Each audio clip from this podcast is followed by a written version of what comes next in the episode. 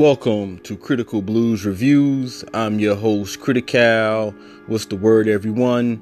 I would like to say, uh, make me last by giving by giving listener support for the podcast, and shout out to everyone who has been giving listener support, and shout out to my listeners out there for lending me your ears, even you may be through traffic, dropping off deliveries, dropping off people, you know, headed to work, headed back from work, you know, chilling at your crib, wherever you may be. I would like to uh, send out a shout out to you guys for continuously listening to the podcast.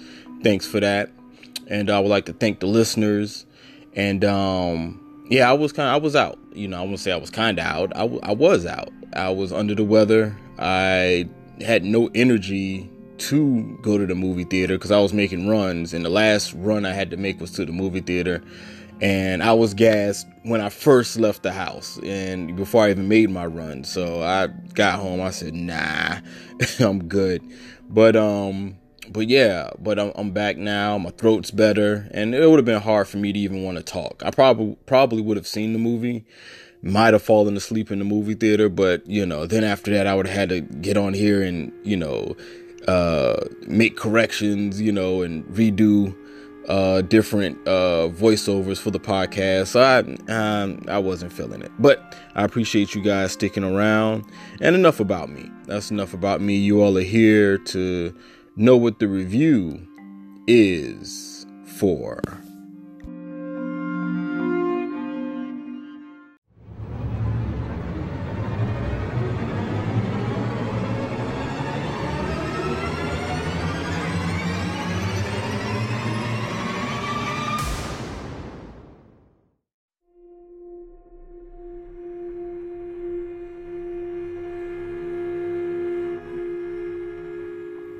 Bird Box. Sounds very weird, like like leading up to me getting to Bird Box. I don't know why. that sounds that sounds like a slang that came from New York.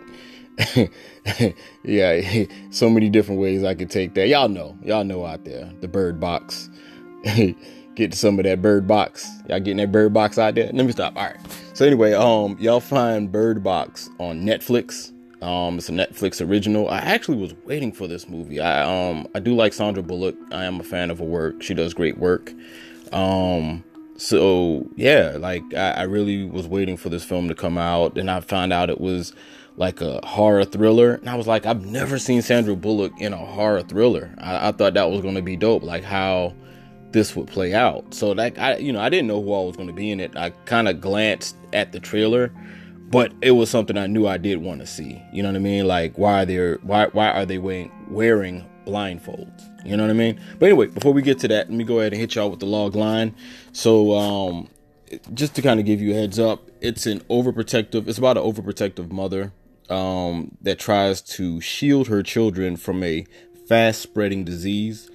Uh, she tries to evacuate with her kids on a riverbank, avoiding chaos and mayhem. So um, the director for this film is Susanne Bier. Um, you might have seen some of her work. She did Serena in a Better World and After Wedding. And also uh, the cast for this movie, you have uh, the character uh, Mallory, played by Sandra Bullock, um, which, she was also in uh, Congeniality, The Proposal, Gravity and Speed. You have Tom, played by Trevante uh, Trevante uh, Rhodes. Trevante Rhodes. Um, he was in Moonlight and also Predator. Trevante, I'm sorry, I'll say Trevante. Trevante Rhodes, and um, uh, you have Douglas, played by John Malkovich. Um, he was in Mile 22, being John, and also being John Malkovich. Um, you have Jessica, played by Sarah Paulson. Um, I'm a big fan of hers. I definitely feel she should have won some awards for her acting. Um, you you might have seen her on American Horror Story, 12 Years a Slave, and also she's in the upcoming film Glass. I can't wait for that to come out.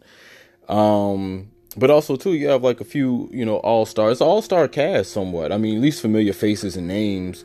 Um, you have Lil Rel, of course. You uh, remember him. Um, he has his own TV show, but he also was in Get Out. uh, Machine Gun Kelly, Machine Gun Kelly, a rap artist, and also Pruitt Taylor Vince. Uh, you've probably seen him on a few movies. Um, I don't want to, you know, for people who don't know who he is, I don't want to spoil that character. But anyway, um, the synopsis is kind of uh, as I mentioned before, but uh, there's a disease that's spreading around the world that causes suicidal tendencies and mass hysteria. We get to see Sandra Bullock become Mallory as she navigates through a world of pandemonium while keeping her kids safe. Um, I felt Sandra Bullock, she really embodied uh, Mallory.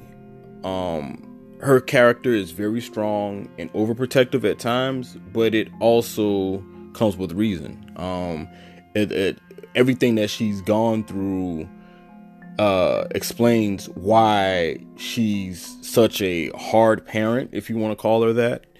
Um, because she truly does love her kids. Uh, but the things that she had to go through, you know, really hardened her up, you know. Um, Sandra Bullock and Sarah and Sarah Paulson, as I mentioned earlier, I, um, I do love Sarah Paulson's work. Um, they really played off each other in this film. Um, they're sisters in the film, and they really feel like sisters. And there was a scene where it was a getaway scene, I want to say. I'm not going to get too detailed for those who haven't seen it, but I'm just going to label it something close to it. And for those who have seen it, y'all know what I'm talking about. There's a getaway scene with um, Sandra Bullock and her, and also Sarah Paulson, uh, which would be uh, Mallory and also Jessica. So there's a getaway scene, and um, in that scene, it was so real. Like they acted like real sisters. Like you know what I mean? And and it was funny because, um, well, it was, it was almost uh, reminding me of a story that my mother told me about her and her sister, my aunt Sandra, because they were like those are road dogs. They they they travel everywhere together, and it was something that happened where uh, 18 wheeler ran them off the road, and they were like in the woods driving, and so like I don't know that scene automatically made me go to that story that my mom's told me about when the 18 wheeler ran ran her off the road and they were like in the woods like off you know off the road and like you know in the greenery area driving you know evading trees and you know like but i think they were talking at first when the truck was running them off the road but once they got off the road uh they were quiet they were like looking at each other out the corner of their eyes and my mother was like she wanted to make sure you know, Aunt Sandra knew uh, how to con- well not knew how to concentrate. She wanted to make sure Aunt Sandra concentrated while you know they were going you know through trees and you know what I'm saying like you know because I you know I'm pretty sure they were speeding and they couldn't just go on brakes and you were in the grass you probably uh, sling the whole car around or whatever the case. But um but yeah you know that that scene reminded me of that and that's how I knew how real that scene was. That's why I'm bringing it up because you know, two sisters, ironically, in a situation in a car type of, you know, uh, possible disaster situation and how sisters are reacting. And the story that from what my mother told me kind of reminded me of what I saw. And what that and that's what I pictured. You know what I'm saying? My mother told me that story. So what I actually saw, it made me feel like, man, you know, these are, you know, these feel like genuine sisters. And I, and I respect uh, Sandra Bullock's and also um, Sarah Paulson's acting because they really played out sisters to the T. That's that's why I'm bringing that up. That's why I'm bringing that story up. But um, yeah, I felt like the mother daughter relationship was strong. Uh, referring to um, Mallory, Mallory's character, they had a strong relationship. Um, as in, I'm not referring to bondage, but uh, as in story. I felt like that story affected me the most out of the rest of the story because it was not only was it like a strong story, but it was sad at times and even beautiful. You know what I mean? Um, there was a rawness to this story of of uh, Sandra Bullock's character and also her daughter's character. Um, the little girl, her, her daughter, um, actually goes by girl you know, it's, it's a long story if you didn't see it, but check it out. Um, the little girl did make me feel compassion for her. You know what I mean? Because it was a storyline that's going on, and and man, you know, like I know for those who did see this movie, I know what I'm talking about. Like, like, like that was deep. You know what I mean? Like that, you know that that scene on the boat was deep, man, and and it and, and I I love that scene because it really affected me, but at the same time I hated that scene. You know what I'm saying? It was too much. You know what I'm saying? But I felt the realness of it. I felt the rawness of it. And the young girl uh, played uh, by Vivien uh, Lyra Blair, she did well. I felt like she did well in her maybe actorial debut. I'm not sure, but um, she did well in this film. Um, Tom's character felt he was you know doing a little bit too much for me. Um, he was kind of you know always there at the right time uh, type of thing, but they were using him like they they needed to build some type of chemistry, and I felt like it, it wasn't built, but it is a movie, you know what I'm saying? But I felt like it was forced. Um, and other thing too, he was too familiar with things, you know. Well, a couple of characters were. It wasn't just him, you know. Like he's you know answering other people's doors without permission. You know, another character was doing that too, and I'm just like you know, like, come on, like, where's the respect? Like, that's not even your house. you know what I'm saying? Like, it's not your house, yo. So, like, how are you like, and like, you're making it upon yourself to decide for the group in somebody else's house that's not even yours. You know what I mean? Now, it wasn't forceful. You know what I'm saying? But it was just kind of like, hey, you know, it's just like, you know, somebody casually who's never been in your house before casually gets up and goes to your refrigerator and gets some orange juice with a smile. Like they didn't Debo their way to the refrigerator, but you know, the thing is, you didn't ask. I don't care if you're smiling or not. You didn't ask if you can get something to drink. Your first time here, you know what I mean? First time at my place. So, you know, I, had a little, you know, little, little stuff like that kind of rubbed me in the wrong way. Um, I felt like Tom was a little bit too trustworthy of others. You know what I'm saying? Like, I don't know. He just, he just seemed as like, as if he didn't go through anything in life. Like everything that he's been through all of his life was, you know, everybody was grade A. You know what I'm saying? And if, you know, and he, you know, and, and if he did su- su- uh, suspect something, he didn't let it be known. He didn't do any tests to make sure, okay, I can trust this person. You know what I mean? I, I just felt like that character, you know, was too naive. Like he didn't go through anything in life for him not to trust, you know, certain people. But, you know, some people might say, hey, you know, it's, you know, possible in time. So therefore, you know, I mean, things could be at the worst, but at the same time, there are a lot of people that need savings. I don't know. I don't. I don't. I don't. I didn't really get that. Um, I felt Felix, who was played by MGK, and also Lucy, played by Rosa uh, Salazar, were throwaway characters. They didn't really make sense. I felt like their whole story could have been cut out. You know what I mean? They could have, you know, not to say what happened to their characters. I mean, their characters had a point you know, but it was just like, okay, it was made for this point and this point only. You know what I mean? So I really wasn't, you know, feeling their characters at all. Um, you know, at, you know, at times the characters just didn't make sense. Even their positions, you know, you know, because I, you know, the uh, the stuff that he said wasn't smooth, and the person, one of the, you know, like I think the the uh, the woman she played by Lucy, uh, or, or Lucy, she was a police officer, and it was just like it didn't make sense. Those two, their relationship or their interactions didn't really make sense to me. You know what I mean? So it was like, eh, whatever. Um, Charlie, played by Lil Rel, felt like his character was comedic. It, like it is his comedic timing changed the tone at times. You know, um, but you know he did have his funny moments you know what i mean? It were there but it's just like the it, it just it just changed. Because like you know of course he was on get out and with him and daniel kaluuya. Now the thing was how these kind of separated was you know daniel kaluuya when he was going through a situation i think it would calm down by the time he would talk to lil rel and then lil rel would say his little funny comments or whatever the case but it, it'll be like on the other side of the story so it's kind of like nothing's really going on on the other side. You had to him going to the police station or whatever, whoop de whoop. But you know, it didn't really, it didn't really feel like the tone was off. On this one, it felt like the tone was off because things were so serious to the point where it was like, and at the beginning of the seriousness, and it was to the point where, I don't know, I felt like you know it wasn't really a time for comedy. You know what I'm saying? Even though like it could have been just the person, like the person just you know could be funny and not know that they're funny or not trying to be funny. I think that's what they were trying to go for, but it felt like, you know, like everybody was waiting for him to tell a joke. You know what I'm saying? Even like the story they were telling, like he would like give information. Which now I, I would say I did like this about this character. I did like the fact that he knew information about you know what was kind of going on because of the research he was doing because he was an author.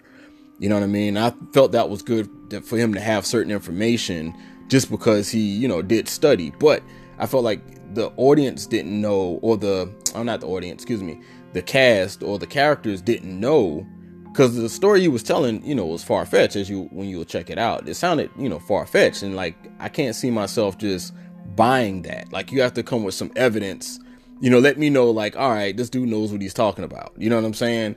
Even if he said, yo, I was doing a study on this because I'm an author, you know, I would kind of be like, oh, okay, well, he did look something up, but this sound this sounds still far fetched. You know what I'm saying? They just kind of were just all listening to him, you know, say stuff, and he didn't even give his background on why or how he got this information. You know what I mean? So I, that part was a little weird, but I did like the fact that again, he um he knew the information because he's uh, an author and he did research for us. He was doing research for his novel.